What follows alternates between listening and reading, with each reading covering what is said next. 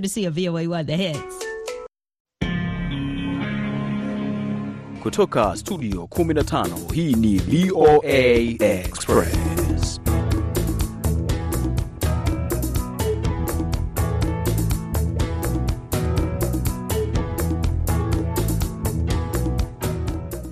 Hii ni VOA Express moja kwa moja kutoka jiji kuu la Marekani, Washington DC. Mambo yakiwa safi kabisa, ikiwa ni siku ya Jumanne tarehe ni 27 mwezi wa pili mwaka 2024, nalo jina langu Harrison Kamau, na hapa studio tuko pamoja na mimi Abdu Shakur Abud katika VO Express, ambapo masuala mengi ambayo tutaangalia hii leo, miongoni mwao ni mkutano unaendelea kule Nairobi, mkutano wa UNEA, baraza la Umoja Mataifa la mazingira. Wanazungumzia hatua muhimu za kuchukuliwa ili kuweza kufikia malengo endelevu ya Umoja Mataifa, na vilevile vile tutakuwa na barazani na swali la leo, nadhani kutakuwa mambo mazuri kabisa. Kuna tatizo pia ambalo limeibuka kutokana na mitandao ya kijamii Shakur, na ni mambo ya ukandamizaji na dhuluma kupitia hiyo hiyo mitandao ya kijamii. Labda ni kitu ambacho hakiangaliwi sana, lakini ni tatizo ambalo liko katika jamii. Hiyo ipo kabisa, hiyo hey. Tatizo ni kubwa sana, linaleta msongamano wa akili na mambo kama hayo. Basi na hilo pia tutaliguzia kidogo, tukiwa pia katika hali ya VOA Express. Unajua mziki naye mambo hayakwendi bila mziki ndani ya VOA Express, pamoja na baadhi ya yale yanayotanda kwenye mitandao ya kijamii, lakini sioni haja ya kupoteza au kusubiri zaidi ya hapo. Bila shaka tu mara moja tuingie kwenye, kwenye mitandao ya kijamii Shakuru. Okay, wanasemaje huko? Wewe na mimi na wengine tunatumia sote mitandao ya kijamii sasa hivi. Pia wasikilizaji wetu wanawasiliana na sisi kupitia mitandao hiyo hiyo ya kijamii, na mapenzi pia yameingia kwenye mitandao ya kijamii, ajira zimeingia kwenye mitandao ya kijamii, lakini kuna tatizo katika hiyo hiyo hali ya mitandao ya kijamii kumekuwa labda na watu ambao wanajibu maneno yenye uchungu, wanawadhulumu wengine, kuna matusi kule, na swala hilo linaathiri watu sana. Bila kuna shaka. watu wanaathirika kimawazo, kuna watu hata wanajiua kutokana na dhuluma ya kimitandao, na kuna wengine wanakuwa kwamba wanapata matatizo hata ya kiakili ya bila shaka maanake ni Mhm. uwanja ambao ni mpya kabisa ambao unatumika, hakuna mipango, imekuja ghafla. Zamani watu walikuwa wakiwa tunazungumza, tunakwenda barazani, tunazungumza, tunashindana, lakini sasa baraza limekuwa kwenye uwanja wa mtandao na watu wanakuwa hawana mipaka, hakuna mipaka, ni kama kucheza mpira bila refari. Sasa Naam. refari hayupo, Yes. Michezo inakwenda, mtu anaweza kumkanyaga mtu akamvunja mtu miguu bila kuwa na wasiwasi. Kwa hivyo mitandao ya kijamii imekuwa eneo ambalo katika dunia nzima eneo hatari pia. eneo hatari kabisa. Mauaji yanatokea. Alafu sheria ni kama zilikuwa zimepitwa, mitandao inakimbia kuliko sheria. Kabla ya sheria kuidhinishwa na kuanza kufanya kazi, inakuwa mitandao imekimbia sana. Basi uh, tunaye Elon Kimgetich kutoka kule Kenya. Huyu ni mwanaharakati wa haki za walemavu, vilevile uh, anaangalia shughuli na, uh, uh, na mikakati ya kuendeleza jamii akiwa yeye mwenyewe alikuwa mmoja wa wale washindi wa yari waliowahi kuja hapa Marekani uh, katika kueleza hali yake na namna alivyo uh, kabiliana na changamoto za kijamii na kuweza kufaulu katika maisha. Elon Kipngetich, karibu sana kwenye VOA Express. Sasa tatizo hili umeliona la kimitandao na dhuluma inayoendelea kwenye kimitandao, ukandamizaji, kwako utasemaje kuhusu hili Kipngetich? Nafikiri bwana Kamau, maneno ya cyberbullying inakuwa ni vigumu kidogo.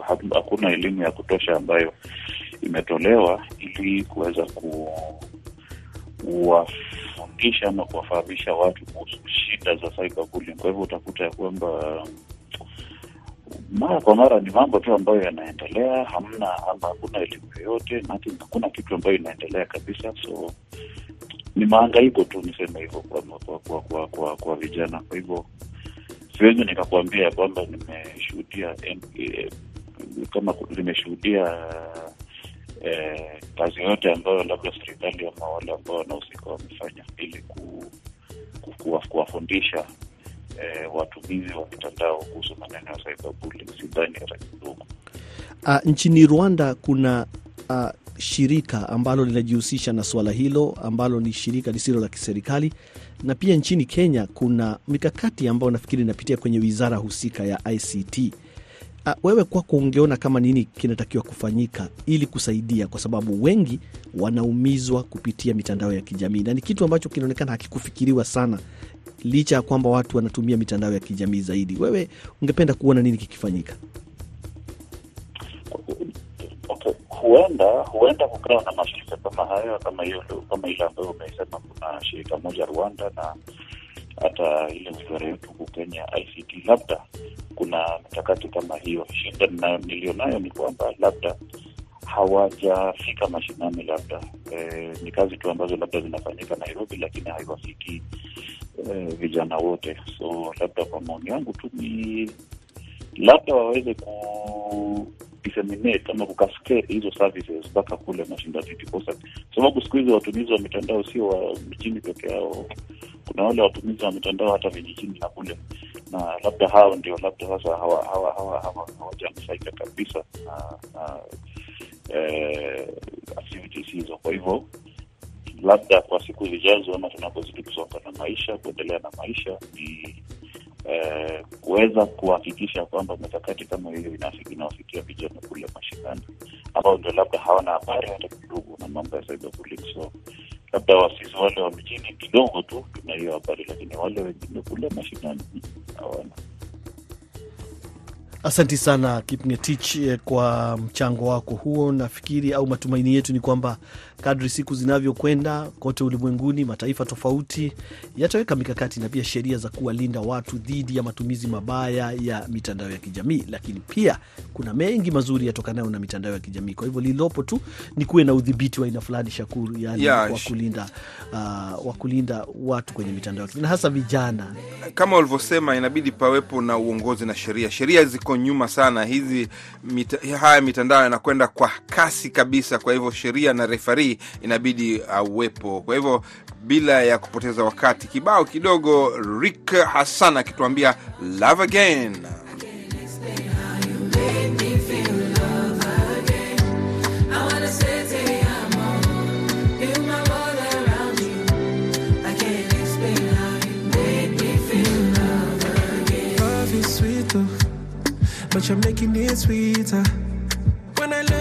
into your eyes, nobody can compromise the way I feel. Cause your love's so real.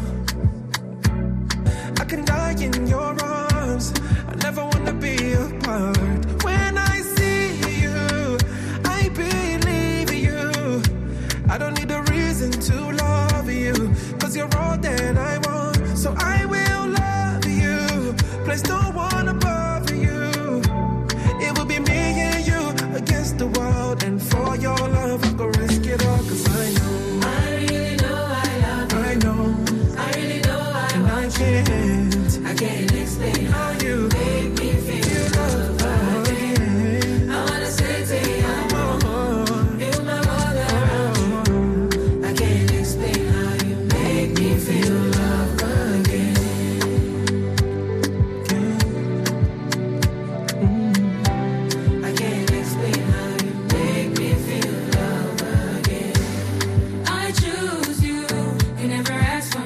Nam uh, Love Again kutoka Nigeria, huyo Rick Hassan.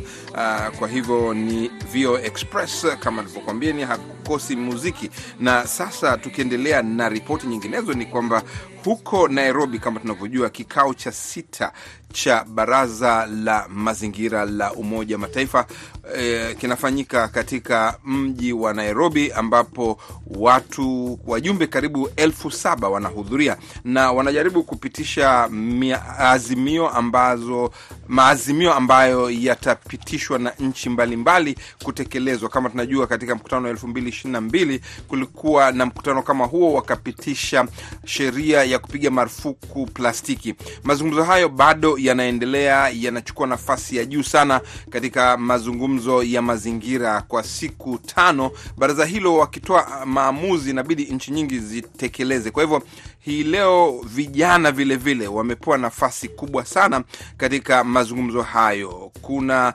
mjumbe mmoja Zuhura Ahmad ambaye vile vile anahudhuria mazungumzo hayo kupitia mtandaoni, unaona, na yeye anazungumzia mchango wa wanawake wa, mchango wa vijana hasa kuhusu namna gani wanaweza kuchangia ku kupunguza uchafuzi wa mazingira, na nimezungumza naye hivi punde na nikamuuliza ni nini hasa vijana wanapendekeza, na anasema Masuala ambayo vijana wanawasilisha ikiwemo ni kuweza ku, kuwa viongozi ili waweze kudeliver marekebisho na matokeo ya kuweza kutoa utekelezaji na uhusishwaji wa wao vijana pamoja na serikali kuweza kutoa ile brighter outlook kwa ajili ya dunia yetu pamoja na watu ambao wapo katika hii dunia. Lakini pia kutokana na discussion ya jana ambao walikuwa wanazungumzia kuhusiana na swala la trust na unity, kitu ambacho ni cha msingi sana katika kuweza kuitatua ili haya majanga matatu yakiwemo mabadiliko ya tabia nchi, lakini pia upotevu wa bayoanuai na uchafuzi wa mazingira ikiwemo kwenye maji, kwenye ardhi pamoja na anga. Kwa hiyo vijana wanaendelea kuchagiza ili viongozi waweze kudeliver a strong ambition kuja kuleta resolution ambayo ipo sawa, lakini pia inahusisha viongozi, inahusisha vijana, inahusisha uh, taasisi ambazo sio za kiserikali, lakini pia na jamii na sekta binafsi, ili kutengeneza policy ambayo itakuwa ni, ni environmental friendly. na kama unajua, katika mikutano kama hii mambo yakifanyika, unajiuliza ikiwa watu wanasikiliza, hasa wajumbe, maanake kuna wajumbe elfu saba halafu unajiuliza vijana au wanawake wanasikilizwa katika mazungumzo haya. Je, wanawafanya, wanafanya nini kuwahamasisha viongozi waweze kuchukua maazimio? Zuhura naye anasema Yes, tuna imani hivi hiyo kwamba vijana wataweza kuwasilisha hayo mawazo yao na mawazo yao yakaweza kupitishwa kuwepo katika sera, kwa sababu mawazo yao pia ni ni muhimu, lakini pia wameendelea kuwashika mkono na kuwashika mashati viongozi ili waweze kuingiza mawazo ya vijana katika hiyo policy framework ambayo itatoka, ambayo ndo resolution yenyewe. na mbali na hayo ni kwamba katika mazungumzo hayo kama nilivyosema, mpaka hivi sasa vijana wanawekwa mbali, wajumbe mbali, mawaziri mbali, halafu kunakuwa hakuna muungano wa mambo, na hata viongozi wa UNEP wamesema lazima pawepo na hali ya kwamba meza ni moja, watu wanazungumza. Naye Zuhura nikamuuliza, je, wamewekwa katikati safari hii katika meza ya mazungumzo? bado hiyo hali imekuwa ngumu kwamba vijana kuingizwa katika ile meza ya mazungumzo ambao kunakuwa na viongozi kwa ajili ya kuleta masuluhisho ya pamoja, lakini vijana hawajaacha kuwa mstari wa mbele na kuendelea kupiga kelele kwa viongozi, kwa sababu wanasema kuna muda itafika, kupiga kwako kelele kutasaidia kuweza kuingizwa ajenda zako kwenye resolution ambayo itatoka. Kwa hiyo bado tunaendelea kuchagiza viongozi waweze kuingiza vijana kwenye meza zao ambazo zinahusisha kutoa maamuzi ya mwisho. Nam, huyo ni Zuhura Ahmed. Asante sana kwa maelezo yako. Vija, kijana katika maswala ya mazingira huko Tanzania, akizungumzia mkutano wa Umoja Mataifa juu ya mazingira unaofanyika huko Nairobi kwa siku tano.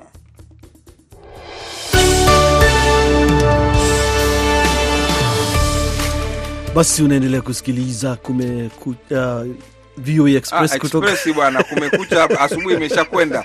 Naona unataka kurudi huko. Kamau, tuko Express VOA. Express kutoka jiji kuu la Marekani, Washington DC. Tupate habari za kimataifa.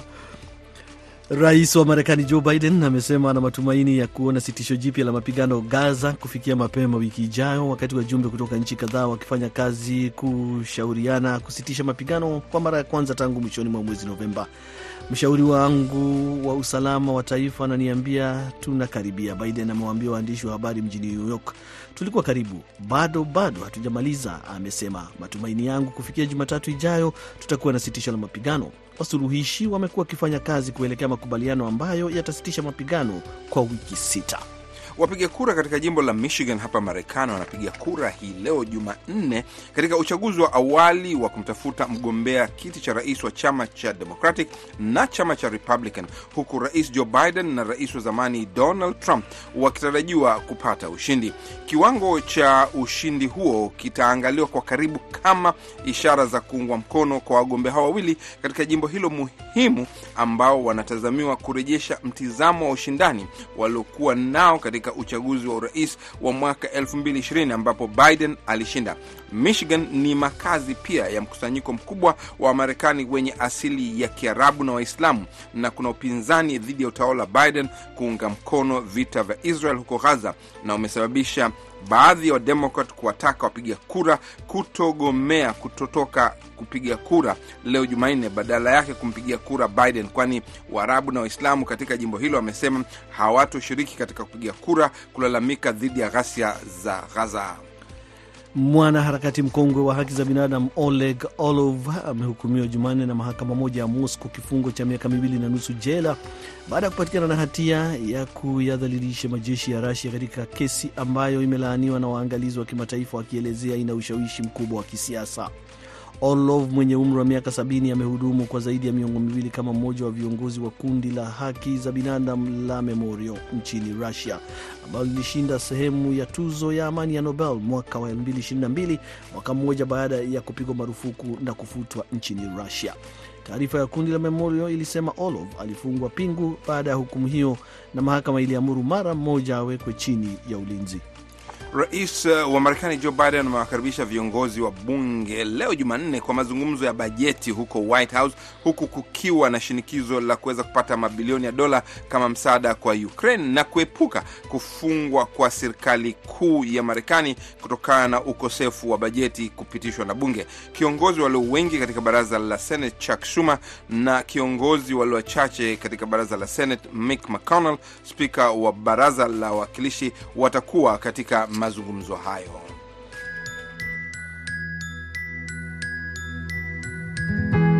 Je t'ai attendu toute ma vie, tu as hanté toutes mes nuits.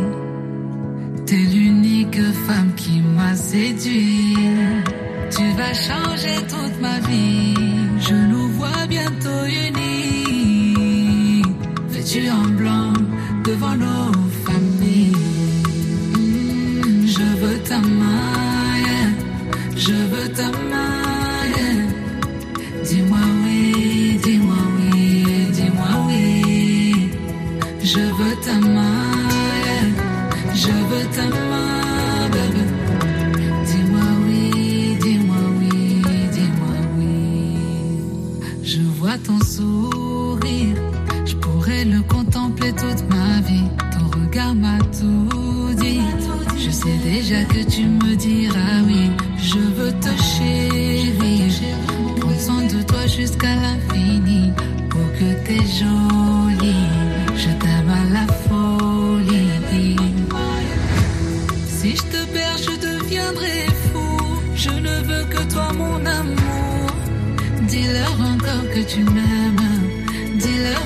que tu m'aimes. Je ferai face à tous les jaloux. S'ils parlent, je me rendrai sourd.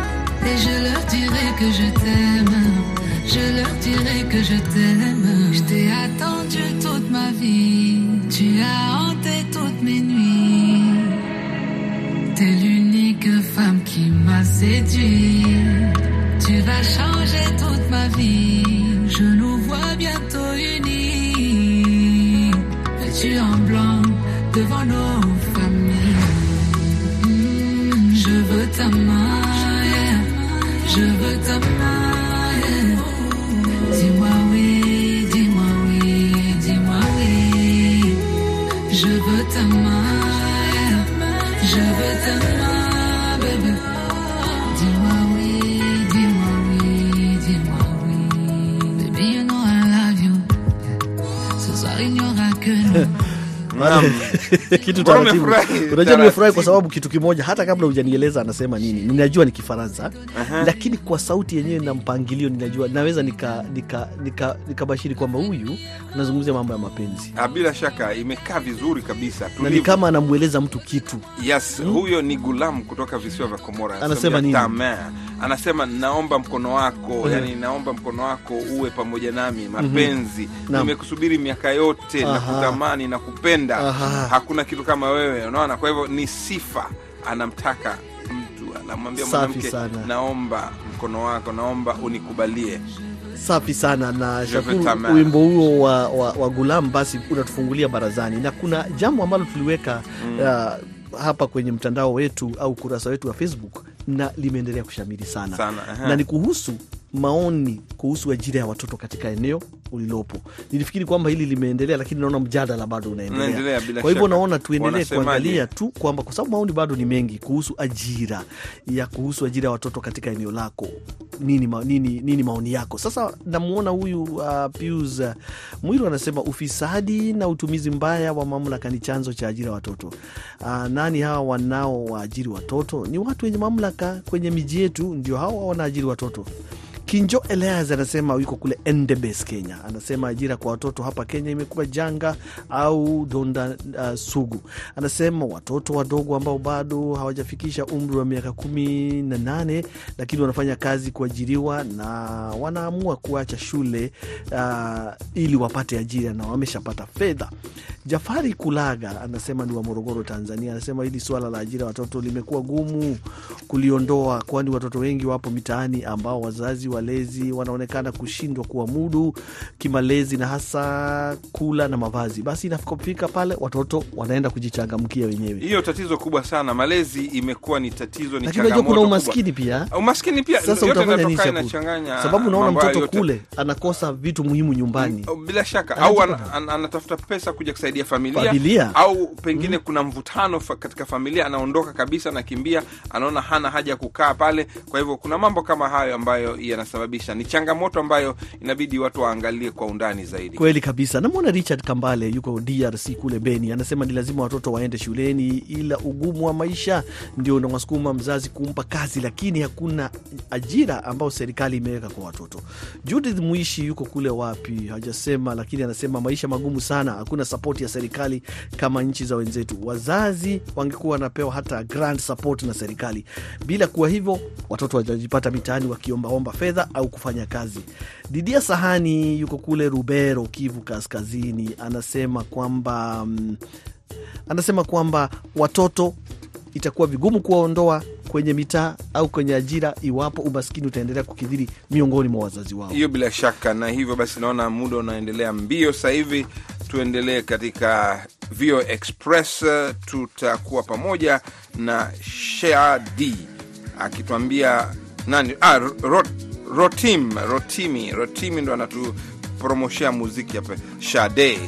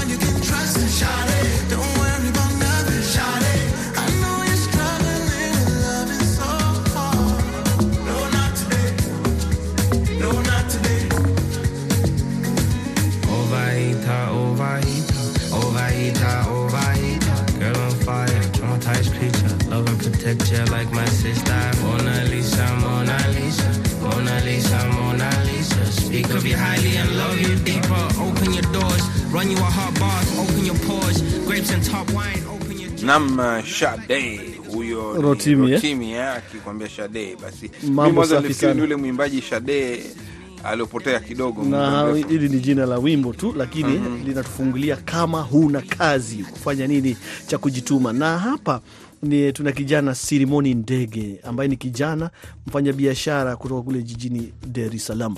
Anasema uh, yeye ni kazi ya miamala ndio anafanya, na anasema kazi hiyo inamsaidia kumudu maisha licha ya tozo kubwa kwenye miamala. Basi amezungumza na mwenzetu Patrick Ndwimana na hapa anatueleza kama huna kazi, kipi cha kufanya ili kujituma. Mimi jina kamili naitwa Filimon Ndege, ni mfanyabiashara wa Dar es Salaam, wilaya ya Temeke. E, najihusisha na biashara tofauti tofauti, lakini katika biashara ya miamala na biashara tofauti kuna kwa sasa ni si biashara si nzuri sana kulingana na mwezi wa kwanza. Biashara miamala ina changamoto, mfano wengi wanahitaji ripa kwa sababu tozo ni kubwa sana wanazotoza mtu anapotoa mfano mwamala wa shilingi elfu kumi shilingi elfu hamsini anamtoza shilingi elfu tatu mia tano Kwa hiyo mwananchi wa kawaida ni pesa nyingi ya kushindwa kujikizi mahitaji yake, yaani ni shida kidogo, inakuwa ni changamoto. Kwa hiyo watu wengi wanahitaji ripa. Kwa hiyo wanapohitaji ripa, ripa haina faida juu yetu sisi, kwa sababu ni pesa wanaochukua keshi mia tano elfu moja lakini inakuwa ni changamoto pia, haiwezi kukaa. Lakini hii ya miamala unalipwa mwisho wa mwezi ni kazi ambayo unaweza ikakusaidia watoto wakaenda shule, lakini sasa changamoto imekuja, hii lipo, imekuja kutuharibia biashara sana. Kuhusu hii kazi ya miamala uh, wewe unasema umeelezea changamoto, lakini kwa ujumla unaridhika? Pengine mnashirikia mnazungumza mna, mna na serikali kusema uh, changamoto hiyo ipatiwe ufumbuzi?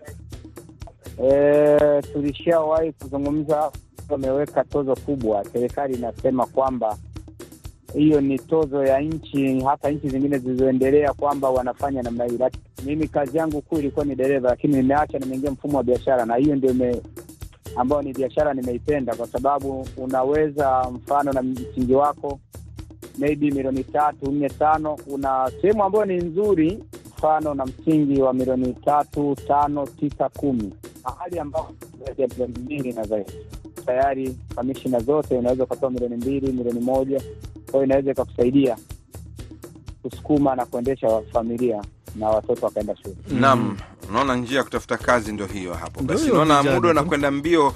Kama tusipoteze wakati, tuangalie swali la leo. Kufunguliwa kwa kinu kimoja katika kiwanda cha kuzalisha umeme cha Julius Nyerere kutaondoa tatizo la umeme huko Tanzania? Maanake ni kinu kimoja kimefunguliwa, matatizo haya ya umeme yako mengi. Kasim Kashinje anasema viongozi wa Tanzania ni wavivu wa maendeleo. Kipindi cha Jakaya Mrisho, gridi ya taifa waliunganisha na gesi ya Mtwara, mpaka leo usumbufu wa umeme unakatika, na hiyo viongozi hawako makini na maendeleo ya taifa, wako kimaslahi binafsi.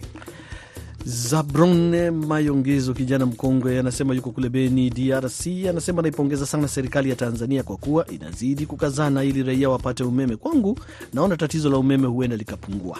Jacob Masungo kutoka chuo kikuu cha Kaimosi, Western Kenya. Kufunguliwa kwa kinu kimoja katika kiwanja cha kuzalisha umeme ni hatua muhimu, lakini haitoshi kutoa suluhisho la kudumu kwa tatizo la umeme Tanzania. Inahitaji mkakati kamili wa nishati na uwekezaji katika vyanzo mbalimbali vya umeme ili kukidhi mahitaji ya nchi. Fezi Felix anasema yuko Mbeya, anasema bado haina tija ukilinganisha na mahitaji kwa sasa ni makubwa sana. Mashamu Ali anapa, hapana, kwa sababu kuna mas, masrai, maslahi binafsi yataendelea. Kuna matatizo siku zote katika kazi hii. Didia Sahani anasema yuko kule Lubero, Kivu Kaskazini. Anasema sidhani kama kinu uh, kinaweza kuzalisha uh, umeme wa kutosha. Nafikiri yeye bado kwake anatashwishwi. Naona muda nao hauturuhusu kabisa kuyasoma maoni mengi, lakini nashukuru wote walioshiriki. Tunasoma kwa kweli, japo labda hayapati muda wa kuenda hewani, lakini asanteni kutoka hapa Washington DC. Hapo ndio kikomo cha VOA Express. Jina langu Harrison Kamau, tumekuwa naye Abdi Shakur Abud upande wa pili, tukawa naye Aida Isa na mwelekezi wetu Meri Mgawe. Kwa heri ya kuonana.